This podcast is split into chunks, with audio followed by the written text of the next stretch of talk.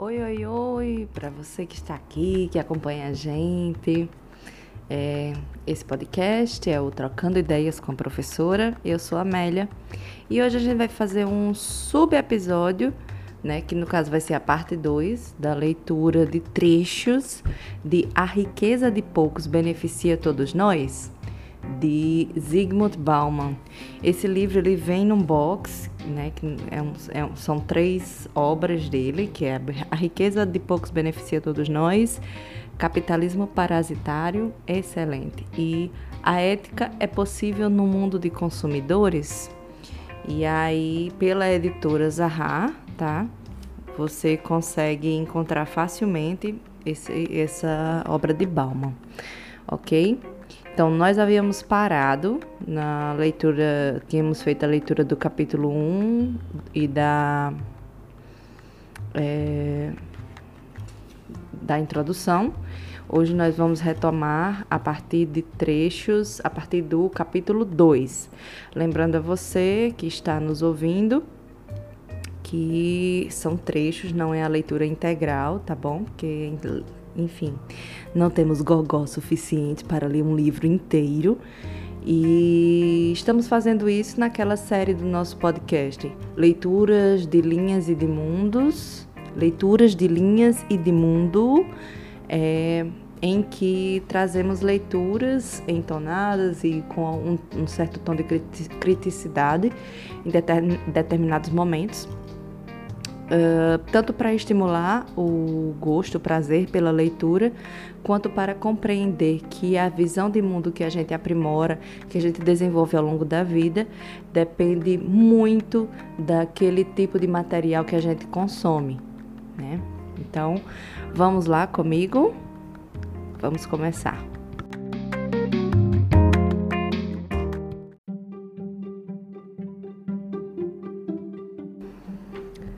Capítulo 2 Por que toleramos a desigualdade? Em seu estudo sobre desigualdade, suas manifestações e causas, Daniel Dorling destaca enfaticamente que a desigualdade social dentro dos países ricos persiste por uma crença continuada nos princípios de injustiça e porque pode ser chocante para as pessoas compreenderem que talvez haja algo de errado com grande parte do tecido ideológico da sociedade em que vivemos. Esses princípios de justiça são, são premissas tácitas, implícitas, que apoiam e têm a pretensão de dar sentido às convicções sonoramente expressas, explícitas, mas que quase nunca são objeto de reflexão ou estão sujeitas a teste. Elas são as crenças sempre presentes, mas poucas vezes enunciadas, com as quais nós pensamos, mas sobre as quais não refletimos ao formarmos opiniões que não contam com outras pernas, com esqueleto e carnadura sobre as quais se basear.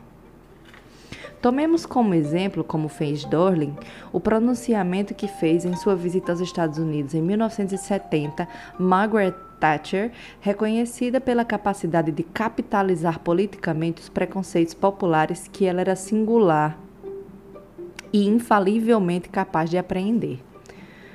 Abre aspas. Uma das razões por que valorizamos indivíduos não é porque sejam todos iguais, mas porque são todos diferentes. Eu diria: permitamos que nossos filhos cresçam, alguns mais altos que outros, se tiverem neles a capacidade de fazê-lo. Pois devemos construir uma sociedade na qual cada cidadão possa desenvolver plenamente seu potencial, tanto para o seu próprio benefício quanto para o da comunidade como um todo. Fecha aspas. Observe que a premissa crucial que leva à afirmação de Thatcher a parecer quase evidente em si mesma a suposição de que a comunidade como um todo seria adequadamente servida por todo cidadão dedicado a seu próprio benefício. Não foi explicitada com clareza, sendo aqui aceita como ponto pacífico. Como observa Dorling, de maneira sarcástica, Thatcher pretende que a capacidade potencial deva ser tratada como a altura, isto é, algo que está além do poder da interferência humana. Assim como presume, mais uma vez sem provas, que diferentes indivíduos tenham por natureza capacidades diversificadas, em vez de possuir distintas capacidades a serem desenvolvidas, porque cabem a, cabem a cada um deles diferentes condições sociais. Em outras palavras, Thatcher toma como ponto pacífico, como algo evidente, que todas as diferentes capacidades nossas, assim como nossas diferentes alturas, são determinadas por nascimento, normalizando desse modo a implicação de que pouco ou nada há na capacidade humana para mudar esse veredito do destino. Essa foi uma das razões pelas quais, no fim do século passado, tornou-se aceita a estranha noção de que, ao agir egoisticamente, de algum modo, as pessoas beneficiam as outras. Contudo, na opinião de Dorling, esse não é o único princípio de injustiça que apoia e sustenta a persistência da desigualdade. Ele menciona várias outras convicções tácitas e latentes que, a despeito de traírem toda prova de realidade ou de não terem tido oportunidade de teste crítico, continuam obstinadamente a moldar nossas percepções, atitudes e ações populares. Entre, entre tais princípios de, justiça, de injustiça, Dorling arrola a crença de que 1. Um, o elitismo é eficiente porque o bem da multidão só pode ser aprimorado por meio da promoção de capacidades que, por definição, relativamente poucos possuem de forma exclusiva. 2. A exclusão é tão normal quanto necessária para a saúde da sociedade, ao mesmo tempo que a ganância é boa para a melhoria da vida. 3. A desesperança daí resultante é inevitável e não pode ser contornada. Essa coleção de falsas crenças indica que nossa indigência coletiva e nossa submissão negligente à desigualdade social são contínuas e se auto-perpetuam.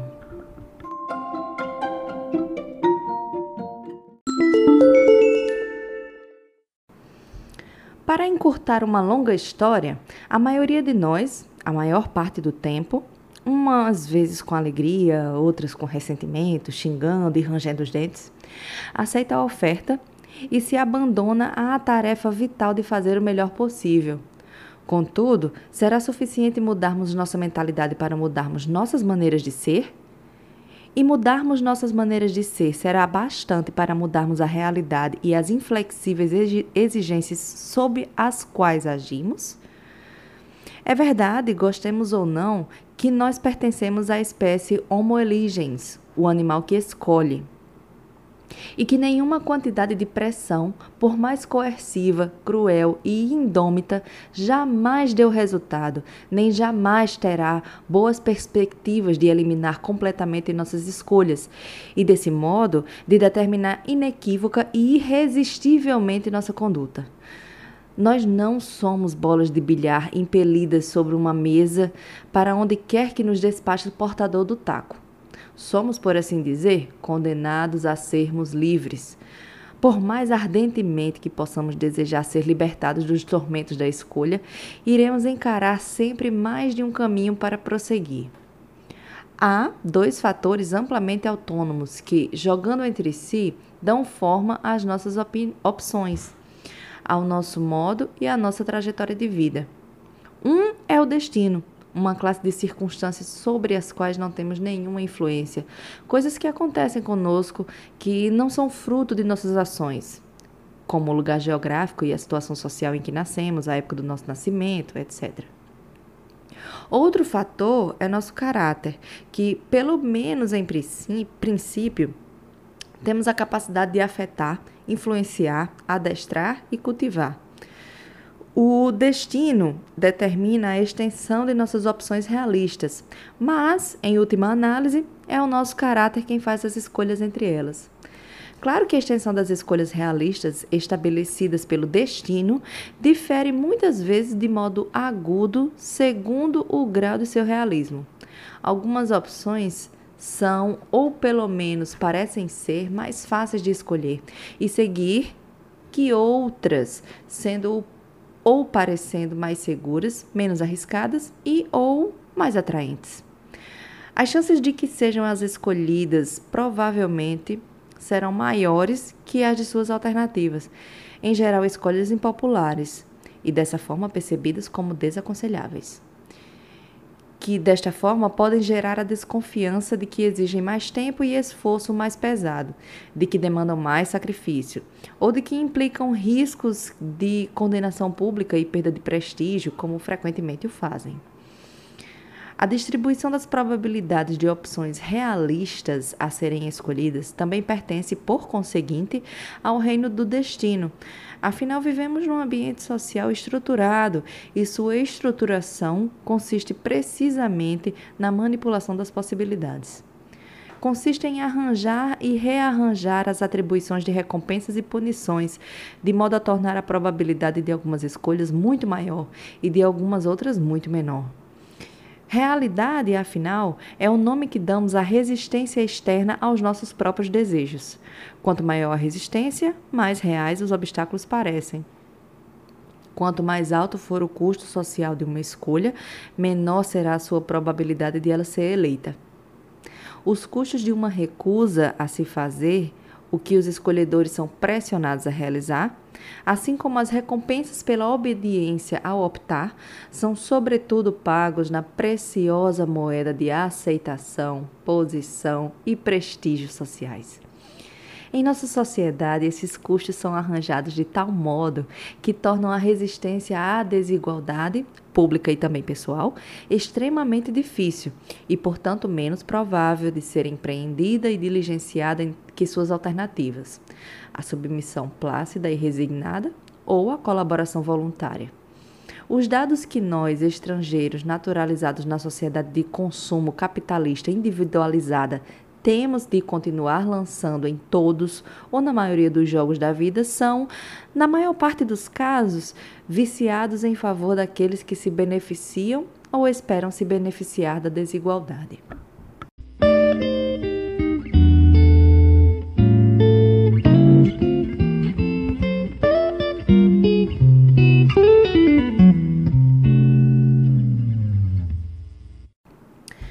Capítulo 3 algumas grandes mentiras sobre as quais paira mentira ainda maior.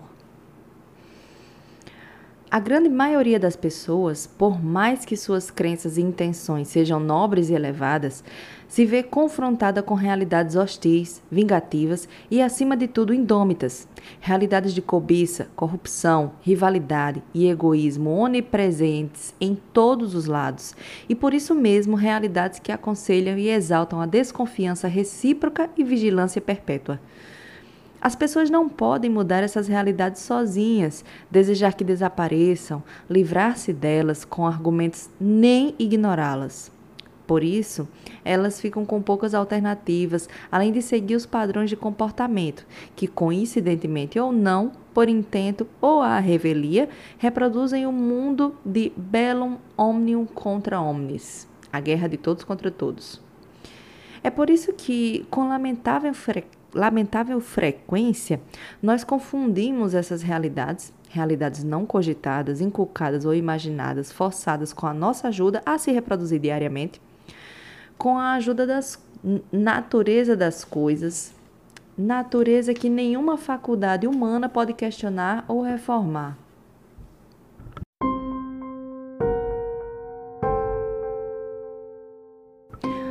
Para acompanharmos o argumento de Coetzee mais uma vez, porque ele já citou o autor, o autor africano anteriormente, abre aspas, um ser humano médio, fecha aspas, continuará acreditando que o mundo é governado por necessidade e não por um código moral abstrato.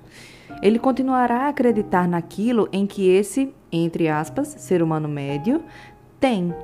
Admitamos francamente, razões mais que suficientes para crer que o que tem de ser deve ser e ponto final.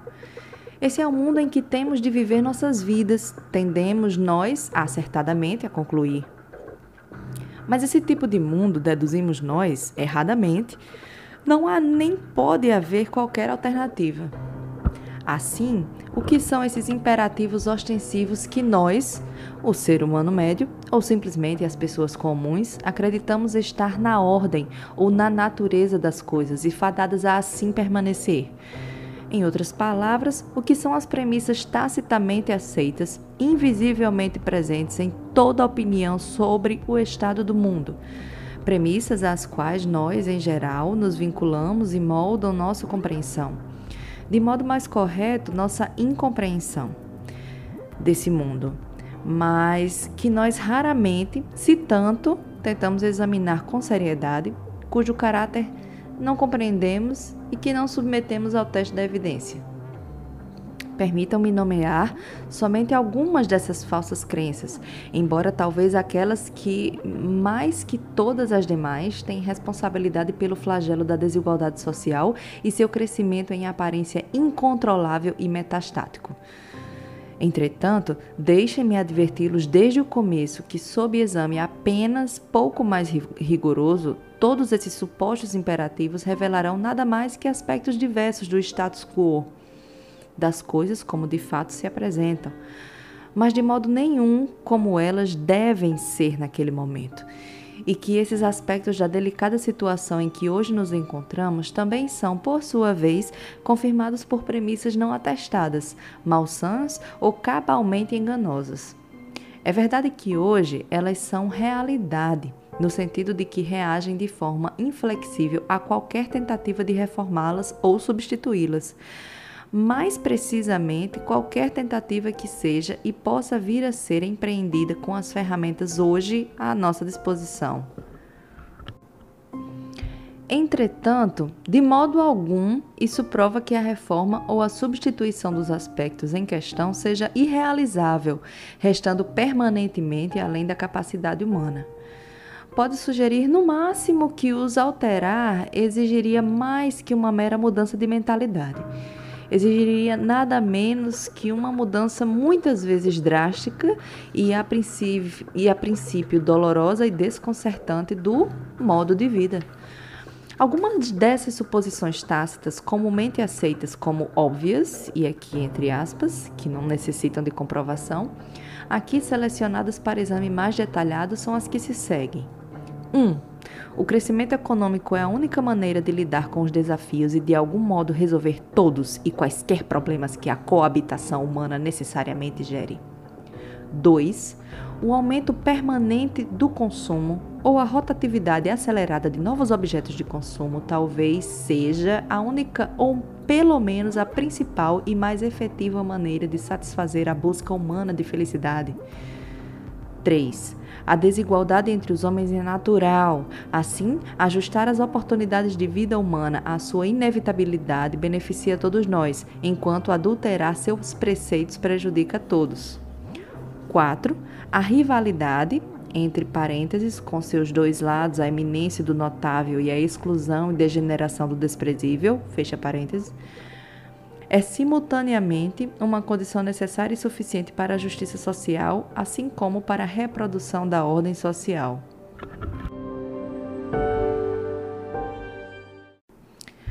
A frase é a economia estúpido, criada por James Carville, é, estrategista da campanha presidencial de Bill Clinton contra George W. Bush em 1992, supõe um fato evidente da vida, provado pela experiência comum, além de qualquer dúvida razoável, que sentimentos, simpatias ou antipatias do público, sua disposição de dar ou negar apoio a adversários engajados em batalhas eleitorais e a inclinação dos eleitores para reconhecer seus interesses em programas eleitorais e slogan são inteiramente ou quase inteiramente determinados pelos meandros do crescimento econômico. Ela supõe que quaisquer preferências e valores outros que os eleitores possam ter é a presença ou a ausência de crescimento econômico que tende a orientar suas escolhas, mais que qualquer outra consideração. Daí decorre que números supostamente criados como medida de crescimento econômico são os indicadores mais confiáveis das chances eleitorais dos rivais na disputa pelos corredores do poder. A mesma expectativa muitas vezes é expressa por outra frase popular: vote com sua carteira. Uma disposição humana natural, que segundo o Longman, Longman Dictionary, Dictionary, tá ótima a pronúncia hoje, hein, galera? Significa votar em alguém ou algo que você julga que irá ajudá-lo a obter mais dinheiro. Talvez seja esse o caso, dada a nossa convicção há pouco disseminada e hoje estabelecida com firmeza de que as chances de uma vida decente, satisfatória e digna, em suma, de uma vida que vale a pena ser vivida, é medida ostensivamente pelos números oficiais do crescimento econômico. O problema, contudo, é que essa convicção não é inata, nem de qualquer modo natural para os seres humanos. Ao contrário, sua origem é relativamente recente. As mais formidáveis inteligências entre os pioneiros da, da ciência econômica moderna consideravam o crescimento econômico uma inconveniência lamentável e não uma bênção. Embora, felizmente, fonte temporária e eminentemente transitória causada por suprimento até então insuficiente de bens para satisfazer a soma total das necessidades humanas. A maioria desses pioneiros acreditava que essa soma podia ser calculada e que, quando a capacidade produtiva se equiparasse a ela, se instauraria uma economia estável ou constante, mais aparentada ou amigável com a disposição natural do ser humano. John Stuart Mill, um pioneiro do pensamento econômico moderno e um dos mais talentosos filósofos e estudiosos do século XIX, antecipou, por exemplo, a transição inevitável, na verdade trivial, do crescimento econômico para um estado estacionário. Em sua obra, é, Princípios da Economia Política, ele escreveu, como todos podem ler na edição corrente da Wikipédia, que o aumento da riqueza não é ilimitado. O fim do crescimento leva a um estado estacionário. O estado estacionário do capital e da riqueza seria um aperfeiçoamento muito considerável de nossa presente condição.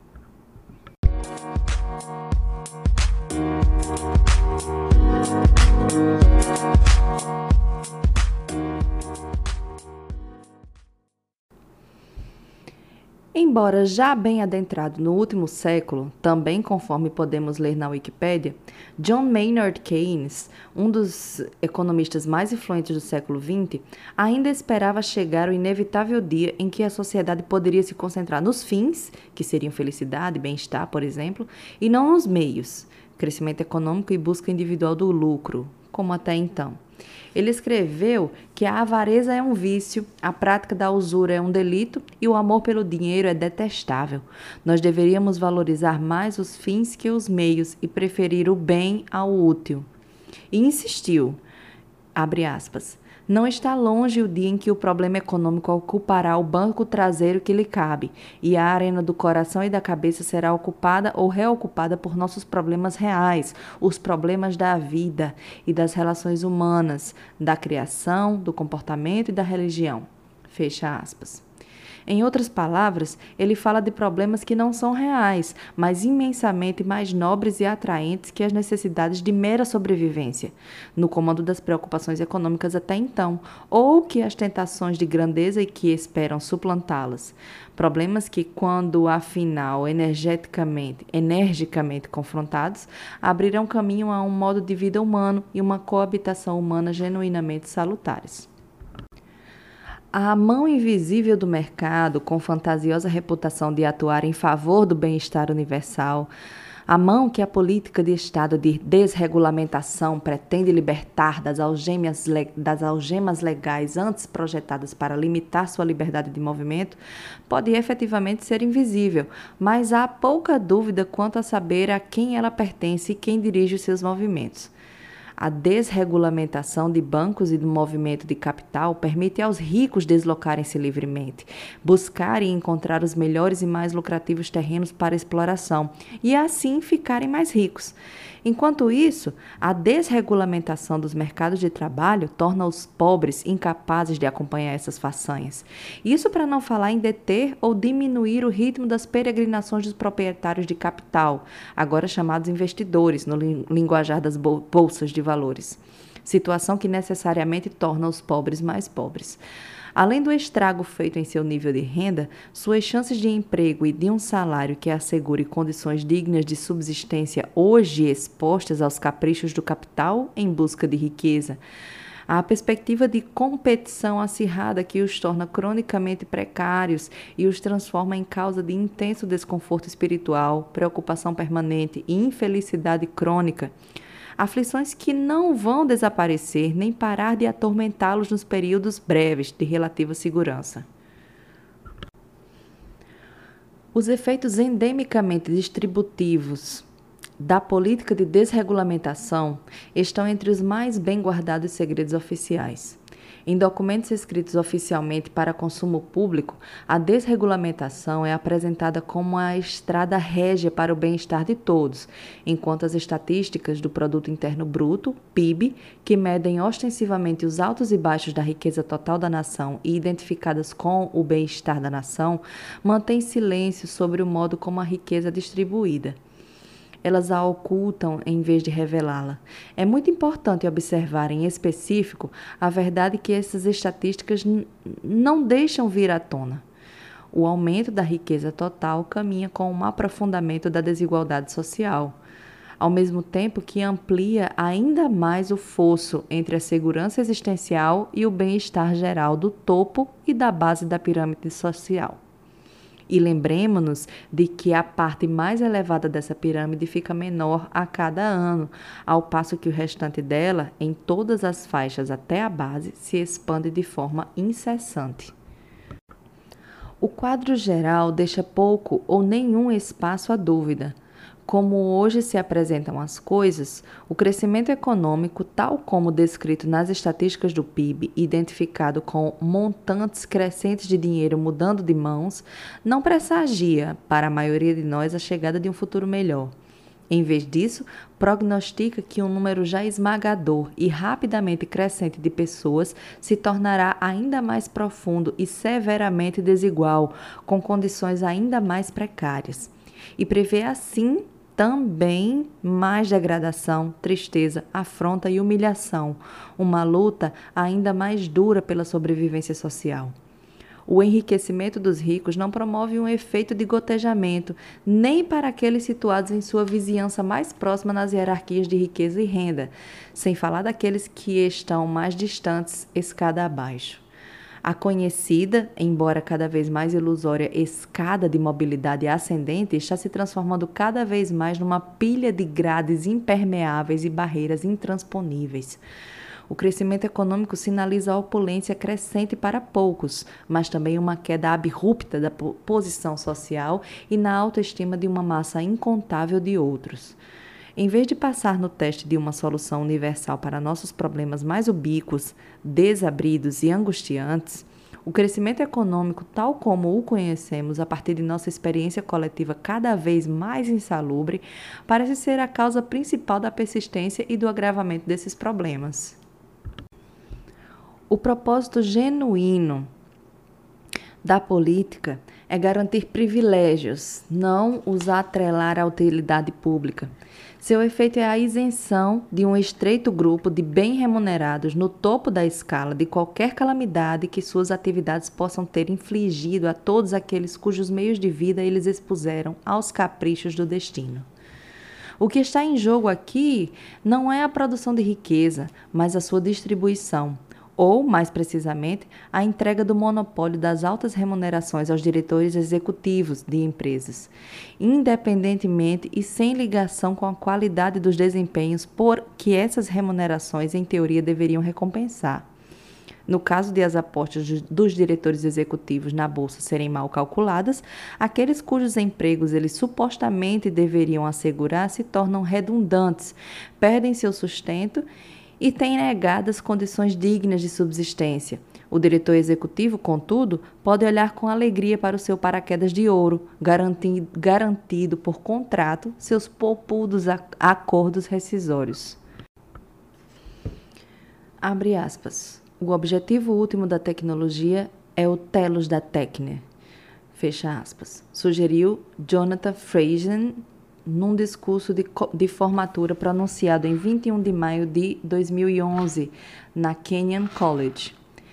É substituir um mundo natural indiferente aos nossos desejos, um mundo de furacões, carências e corações partidos, um mundo de resistência, por um mundo que responda aos nossos desejos, que seja efetivamente a mera extensão do eu. O negócio é conforto e conveniência, seu idiota. Eis o que sugeria o discurso um conforto sem empenho e uma confortável ausência de esforço. Tornar o mundo obediente e maleável aos nossos caprichos e fantasias, extirpar do mundo tudo que se coloque obstinada e belicosamente entre vontade e realidade. Correção: como o que chamamos de realidade é o que resiste à vontade humana, trata-se de destruir a realidade. Viver no mundo feito somente daquilo de que a gente necessita e que deseja. Dos meus, dos seus, dos nossos, os compradores, consumidores, usuários e beneficiários da tecnologia, desejos e necessidades. Um desejo que todos nós compartilhamos e sentimos de maneira especialmente forte e apaixonada é o desejo de amar e ser amado. Cada vez mais produtos comercializados da tecnologia, como dispositivos eletrônicos postos em ação por um mero, mero comando de voz, olha o eco aí, olha a Alexa, ou permitindo que imagens se ampliem pelo mero deslizar de dois dedos, encarnam tudo com que sempre sonhamos, tudo que os objetos amados deveriam oferecer, mas que raramente, se tanto, conseguimos adquirir com a qualidade acrescida inestimável de nunca exceder o período em que são bem-vindos e de nunca forçar seu regresso, uma vez dispensados. Bugigangas eletrônicas não se limitam a fornecer amor. Elas são projetadas para serem amadas, da mesma maneira como isso é proposto a todos os demais objetos de amor, mas raramente amam. Bugigangas eletrônicas são os objetos de amor mais salutares, estabelecendo padrões e modelos para entrar e sair nos casos amorosos, que só podem ser ignorados pelos demais objetos de amor, eletrônicos ou carnais, inanimados ou animados, sob risco de serem desqualificados e rejeitados. À diferença do caso das bugigangas eletrônicas, contudo, o amor de um ser humano por um ser humano significa compromisso, aceitação de riscos, presteza para o autossacrifício, representa escolher um caminho incerto e não mapeado, árduo e acidentado, à espera de e determinado a partilhar a vida do outro. O amor pode ou não caminhar com a felicidade serena, mas quase nunca caminha com o conforto e a conveniência. Ele jamais espera isso com confiança e menos ainda com certeza. Ao contrário, exige uma extensão máxima das habilidades e da vontade da pessoa, e mesmo nesses casos prognostica possibilidades de fracasso, de desmascaramento da nossa inadequação e de dano à nossa autoestima. Os produtos higienizados, envernizados, sem espinhos e livres de risco da eletrônica são tudo menos amor. O que a eletrônica oferece é uma segurança contra a sujeira, que, como Frenzen, é, observou corretamente, o amor inevitavelmente respinga sobre o terror do nosso amor próprio. Em última análise, a versão eletronicamente preparada do amor nada tem a ver com amor. Produtos da tecnologia do consumidor pescam seus clientes com a isca de satisfazer seu narcisismo. Eles prometem nos refletir bem o que quer que aconteça com o que quer que façamos ou desistamos de fazer. O amor é ou ameaça ser um antídoto contra o narcisismo. Ele também é o primeiro delator quando se trata de desmascarar a falsidade das pretensões sobre as quais tentamos empilhar nossa autoestima, ao mesmo tempo que laboriosamente evitamos testá-la no campo de ação. O que a versão esterilizada, invernizada e simulada do amor realmente oferece é uma estratégia de redução de perdas para proteger a autoestima contra os riscos pelos quais o artigo genuíno é mais que conhecido.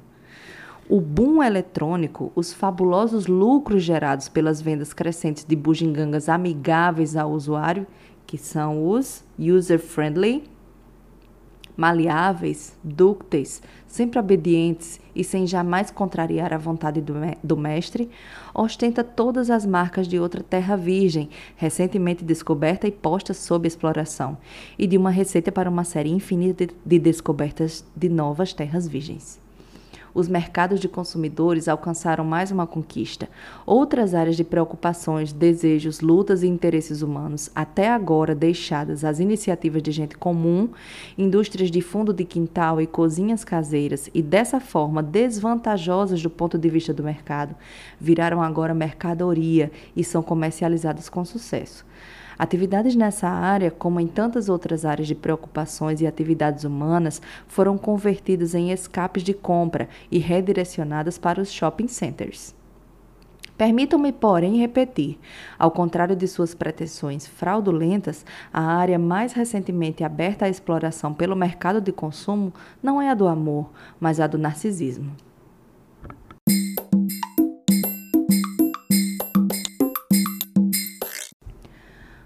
Todas as variedades de desigualdade social derivam da divisão entre os ricos e os pobres, como observou Miguel de Cervantes há meio milênio.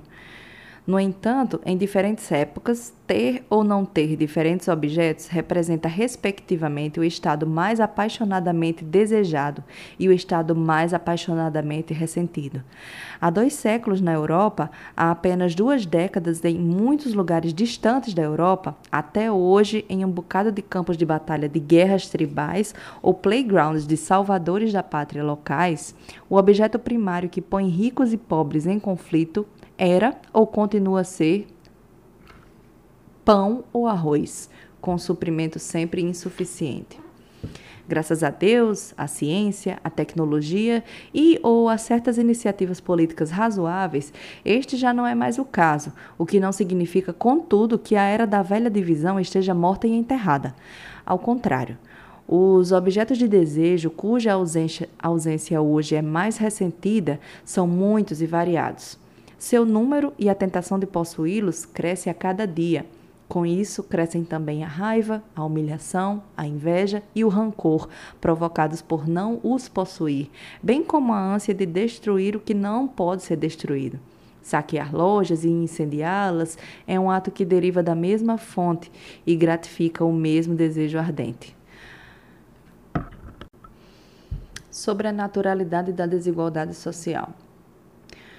Nós fomos educados e treinados a acreditar que o bem-estar da multidão é mais bem promovido zelando, lustrando, esmerando, apoiando e recompensando as capacidades da minoria.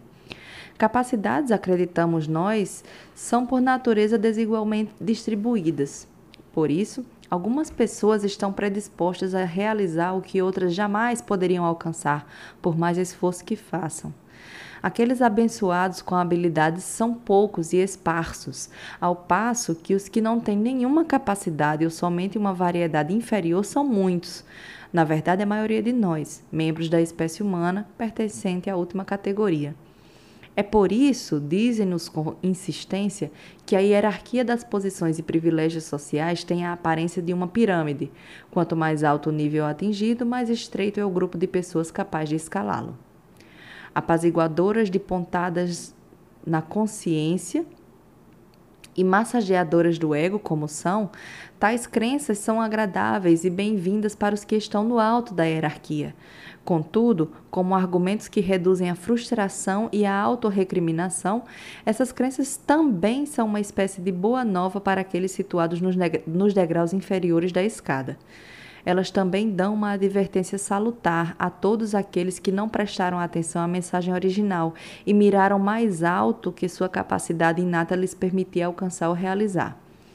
No fim das contas, tal informação incita a nos reconciliarmos com a lúgubre e misteriosamente crescente desigualdade de pontos de chegada, mitigando a dor da rendição e da resignação com o fracasso, ao mesmo tempo que amplia a vantagem contra a dissensão e a resistência. Camponeses medievais, por exemplo, em geral mostravam-se reconciliados com as desigualdades ostensivas entre as suas próprias condições de vida e aquelas de seus senhores e não contestaram os serviços e corveias plebeus rotineiramente exigidos, por mais penosos e fúteis que pudessem ser. Porém, qualquer aumento na demanda dos senhores, mesmo que minúsculo, podia desencadear uma revolta camponesa em defesa dos direitos costumeiros, o status quo sob assalto. Em outro exemplo, trabalhadores sindicalizados em fábricas modernas entraram em greve em reação ao aumento de salário concedido a trabalhadores empregados em outra fábrica, do mesmo sindicato e com as mesmas qualificações, mas a eles negado ou quando os salários de trabalhadores que eles consideravam estar abaixo da hierarquia das quali qualificações foram aumentados e nivelados com suas remunerações. Em ambos os casos, a injustiça que contestaram e contra a qual reagiram foi uma mudança desfavorável na hierarquia do status que eles passaram a considerar, entre aspas, normal ou natural, ou seja, um caso de privação relativa. Em uma palavra, para Descartes, nós, seres pensantes, somos sujeitos. Os demais seres são coisas, objetos do nosso pensamento. Há, portanto, uma diferença essencial e um fosso intransponível entre sujeito e objeto, entre o ego que pensa e a coisa pensada ou concebida pelo ego. O primeiro é o lado ativo, criativo, na relação, ao passo que o segundo é condenado a permanecer no lado receptor das ações do sujeito. Equipado de consciência, o sujeito significa, tensiona, tem motivos e tem vontade de agir sobre esses motivos. Os objetos, ao contrário, carecem de tudo isso. Em, op em oposição total aos sujeitos, os objetos, coisas, são inanimados, inativos, aquiescentes, apáticos, complacentes, dóceis, sofrem e suportam. São firmemente concebidos no lado receptor da ação. Sujeito é aquela ou aquele que age, objeto é o que sofre a ação. Immanuel Kant deslocaria o lado ativo da relação sujeito-objeto para o lado do sujeito. As coisas são objeto de escrutínio e da manipulação do sujeito, e é ao sujeito que elas devem seu significado e seu status.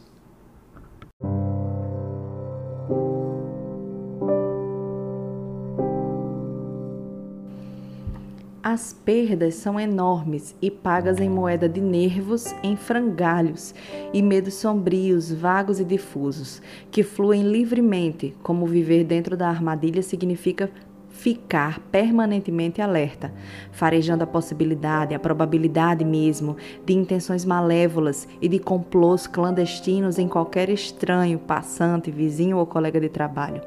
Para aqueles que caíram na armadilha, o mundo se apresenta saturado de desconfiança e repleto de suspeitas.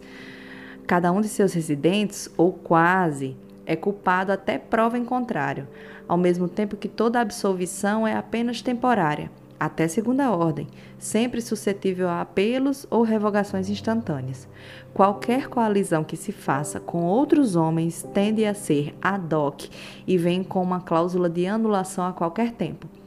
O compromisso, isso para não falar de compromisso a longo prazo, tende a ser imprudente.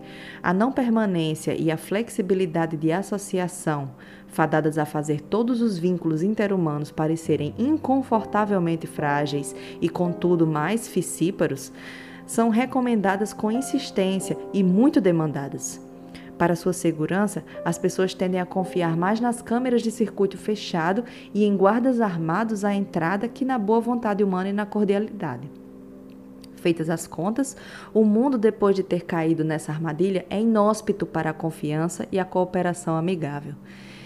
Esse mundo desvaloriza e denigre a confiança e a lealdade mútuas, a cooperação desinteressada e a amizade pela simples amizade. Por essa razão, ele fica cada vez mais frio, estrangeiro e não convidativo, como se houvesse hóspedes importunos no recinto cercado de outrem. Mas recinto de quem?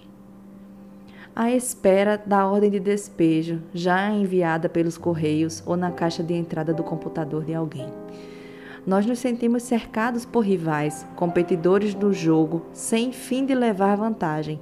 Um jogo no qual ficar de mãos dadas é quase indistinguível de estar algemado e, com lamentável frequência, confundido com prisão. Repudiar essa transformação mencionando a antiguidade do adágio Homo homini lupus est, o homem é o lobo dos homens, é um insulto ao lobo, aos lobos.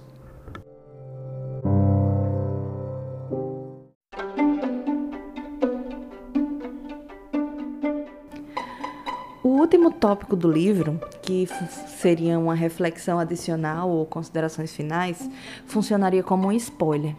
A ideia que eu tinha é fazer você refletir um pouco sobre, sobre a entonação da leitura, sobre alguns questionamentos levantados. Os trechos foram mais espaçados e é, a intenção é empurrar o ouvinte para o exercício, para a aventura da leitura. E essa leitura que você ouviu de Bauman é algo característico, muito peculiar a ele como autor, que é a fluidez, é, cercada de criticidade, de é, sarcasmos. Então, é, vai ser uma leitura que eu sempre vou recomendar, já envio para os meus alunos, inclusive, e para qualquer pessoa que eu conheça, porque nós vivemos num momento em que essas reflexões, no caso um livro publicado em 2015, por exemplo, é, se tornam muito presentes na nossa rotina, né? E se a gente não desenvolve a criticidade sobre as notícias, as condições, a conjuntura que se apresenta, se apresenta diante de nossos olhos atualmente, é, a gente tende a seguir com o rebanho, a gente tende a não questionar, a nos tornar intolerantes ou por desconhecermos a história ou a conjuntura geral, é, concordamos de forma velada com posturas arcaicas, excludentes, né? Sendo que estamos todos na base da pirâmide. Acho que fica para reflexão. Então terminamos este pequeno, essa pequena subdivisão em subepisódios da série Leitura de Linhas e de Mundo do podcast Trocando Ideias com a Professora. Espero vocês no próximo episódio, que pode ser hoje, pode ser amanhã, pode ser depois, não sei, não temos certeza, porque os temas eles meio que flutuam na frente da gente, né, na cara da gente. Uma boa semana para você muita saúde e paz para você e para a sua família e paciência para os dias que vêm. Tchau!